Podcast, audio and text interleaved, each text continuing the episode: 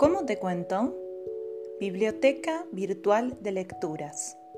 Un lugar donde escuchar historias, relatos y textos grabados.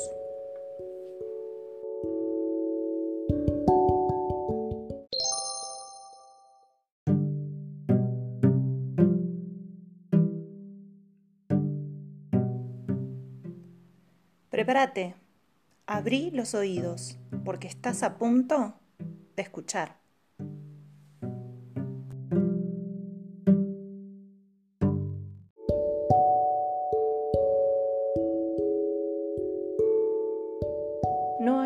Candados para Elena de Esteban Valentino.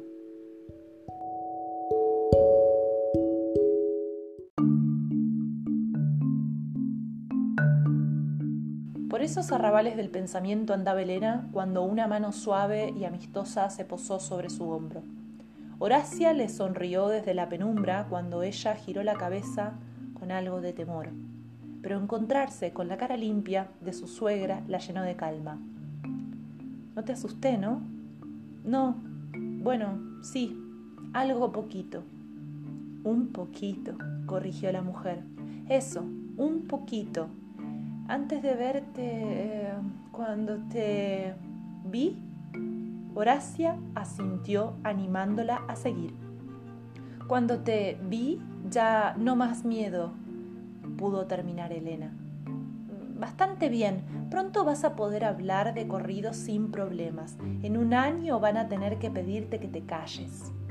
Elena dejó de mirar a la madre de su muchacho y volvió a poner los ojos en la puerta.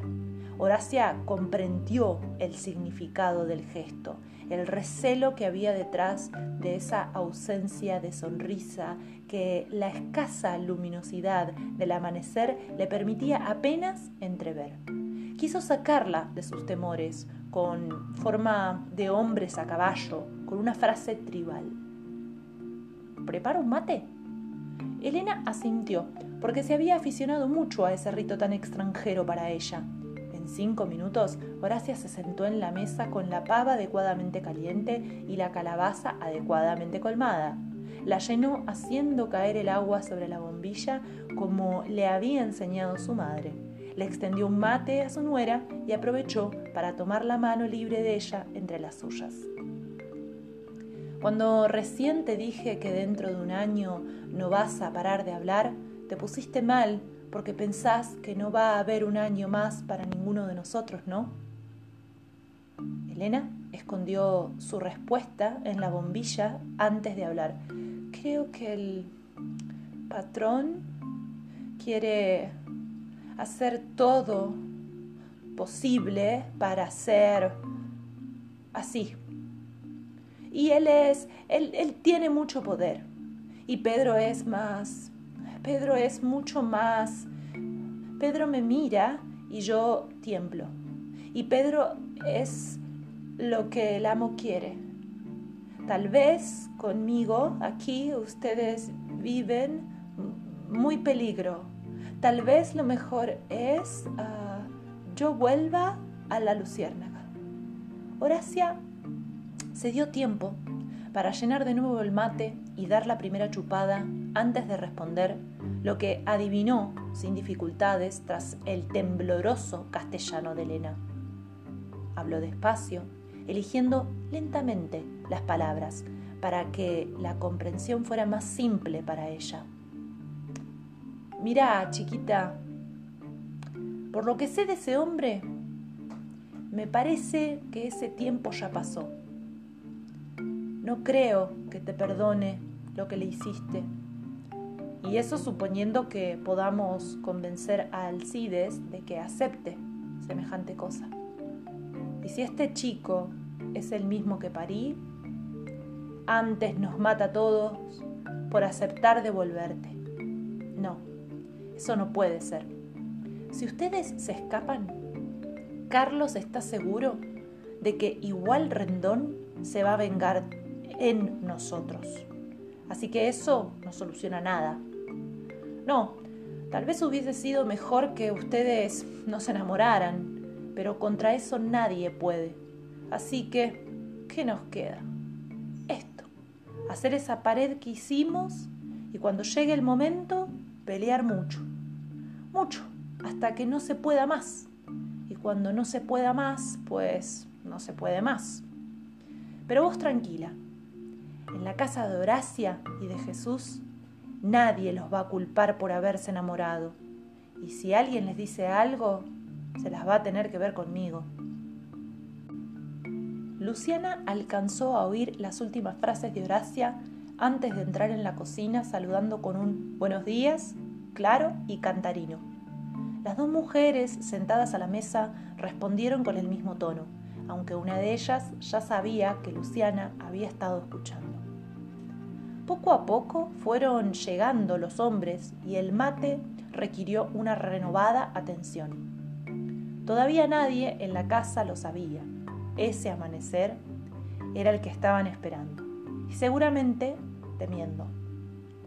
Por algún motivo, tal vez relacionado con ciertos cálculos de tardanza y preparativos, la idea de que ese era el día elegido por el destino se fue extendiendo entre todos.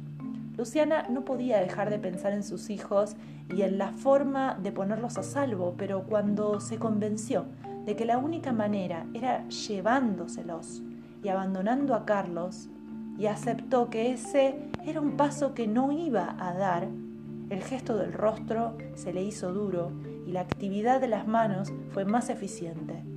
Terminó de cargar las armas y de acomodarlas para cada hombre. Llegado el caso, ya podría disparar porque sabía cómo hacerlo pero en principio la división del trabajo de la defensa había designado a las tres mujeres como preparadoras de los rifles y a los siete hombres como ejecutantes de los disparos. Después se vería. Después si había un después.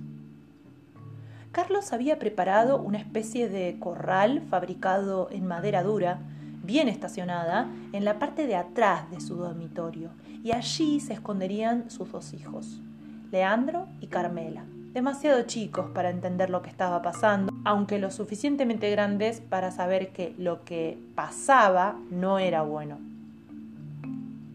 Almorzaron en silencio porque cada uno comía sus propios miedos y bebía sus propios presentimientos.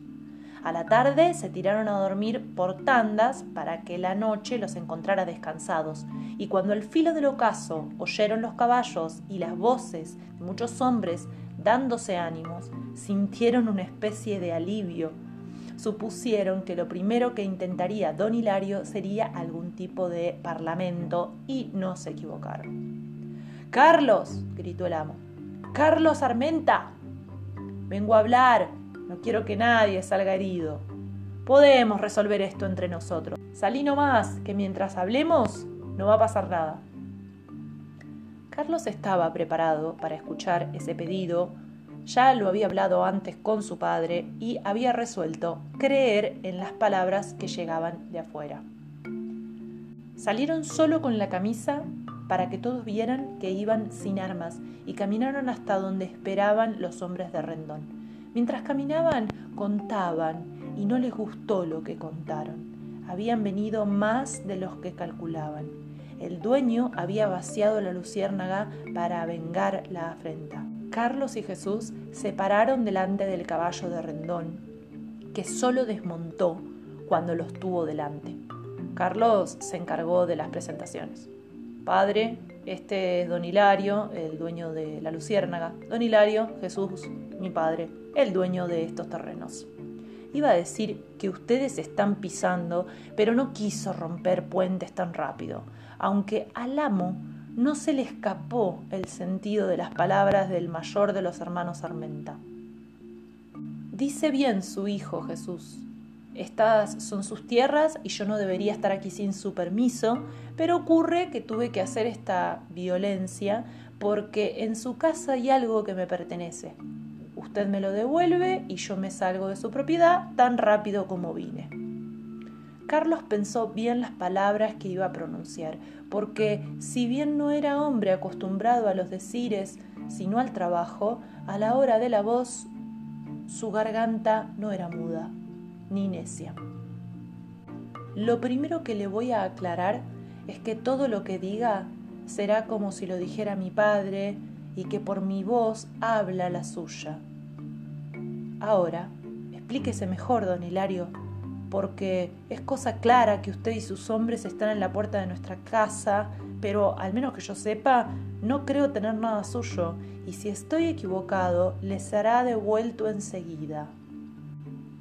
De alguna manera, Rendón disfrutaba la esgrima verbal que se estaba pronunciando. Había calculado que se daría y que terminaría siendo palabrerío inútil. Sin embargo, pensaba secretamente que la tormenta inevitable que llegaría después requería un prólogo de calma. En cierto modo la justificaba. Sonrió con la pericia del campesino que tenía delante y decidió no dar más rodeos. Elena. Alcides fue a mi establecimiento y se llevó a Elena. Ah, usted se refiere a la novia de mi hermano, sí, está aquí con nosotros, claro. Y le aseguro que nadie la obliga a quedarse. Si ella quiere, puede salir ahora mismo y volver con usted, pero me sigue sin decir qué cosa es que tenemos y que le pertenece. El amo seguía pasándola bien.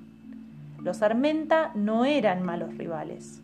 Hacía rato que no vivía una buena pelea y se dio cuenta de que la había extrañado. Se lo voy a decir claro, para que no vuelva lo mismo, Carlos. Estoy hablando de Elena. Yo pagué por ella y le aseguro que no fue poca plata. Así que, como verá, si tiene algo mío o alguien mío, mejor dicho, devuélvamela y yo voy a hacer como que no ha pasado nada. Si no lo hace, voy a acampar aquí con mi gente y vamos a ver para qué sirve esta parecita que hicieron. Y por si no me expliqué con claridad, mi amigo, nos vamos a quedar hasta que hayamos recuperado lo que me pertenece. ¿Ahora sí me entendió? Carlos lo miró dejando de lado la fingida ingenuidad de sus primeras frases. Nada de ingenuo había en esos ojos que habían hablado. Escuchame, Rendón, aprovecho que habló tan claro y le voy a responder igual. Nosotros nos vamos a ir caminando tranquilos hasta la casa y le vamos a decir a esa muchacha que usted vino a buscarla. Si quiere salir o no es decisión de ella, pero si se queda, tiene nuestra protección y lo que haga entonces usted es cosa suya, porque antes de sembrar algo hay que preparar la tierra y antes de matar a un chancho ajeno hay que sacárselo al dueño y entonces puede ser que descubra que la parecita es más alta de lo que usted pensaba. Nosotros no queremos pelear, aunque si quiere que haya pelea, pelea habrá. Acampe nomás donde quiera Rendón. En una de esas termina enterándose de que los Armenta tenemos una hospitalidad rara. Quedaba bastante claro que el momento de las lenguas había terminado y que las últimas palabras de Carlos habían provocado cierto nerviosismo entre los hombres de don Hilario, que empezaron a descubrir que la expedición de castigo no sería el paseo que pensaban. Jesús, que no había abierto la boca y que se había admirado al encontrarse con un hijo que no conocía, y Carlos se dieron vuelta y caminaron hacia la casa esperando en cualquier momento el ruido que les quemaría la espalda. Pero no hubo sonido heridor, y los cinco rifles que apuntaban hacia el grupo de hombres montados no tuvieron que hacerse oír. Lo que sí escuchó la ya noche cerrada fueron las órdenes del amo para armar el campamento y los preparativos de muchos hombres que iban y venían con carpas, leña, fuegos que nacían, caballos que eran atados a árboles cercanos y animales que eran dispuestos para la cena de unos hombres que estaban fuera de un lugar amurallado porque un muchacho se había llevado a una mujer para decirle que la casa de él era ahora la de ella. A eso se lo llama guerra.